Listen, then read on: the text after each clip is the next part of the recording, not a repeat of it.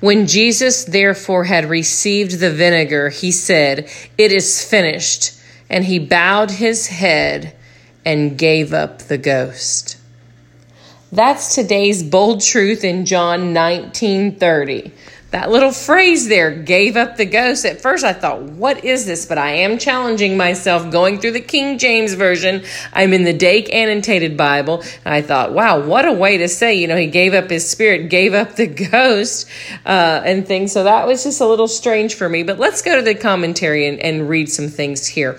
And so it says, you know, that Greek word teleo, that's finished. That means to make an end, finish, expire, fulfill, accomplish, perform. It also translates as to pay, also. And then it says um, here, finished, and then he bowed his head, which his head was erect before, but now he'd laid down his life, and then gave up the ghost. It's gave up his soul and spirit, which left the body. And it says here, and went in hell to preach and liberate all the righteous souls. And it says, The soul never goes to the grave with the body, nor it is unconsciousness. All souls are immortal. Souls are out at death and come back into the body in resurrection.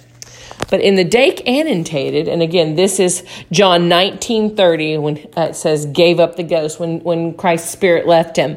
But in the Dake annotated, it says here on what is finished, you know, and it says Jesus said, It is finished.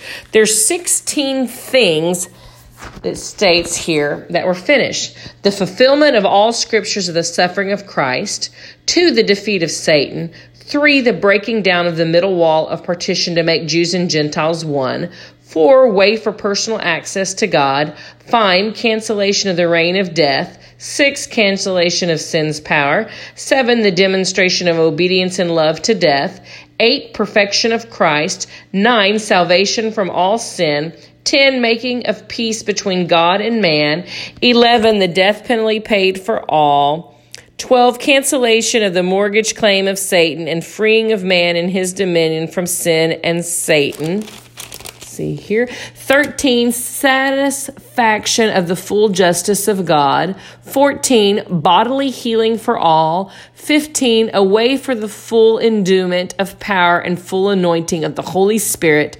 And 16, blotting out the old covenant and making and sealing of the new covenant. So, in this instant here, we are so glad that Jesus replied, It is finished. And in this instance, we're glad that in this instance, even though that seems weird, he gave up the ghost for us so that we can live in his spirit um, in the resurrection power of Christ.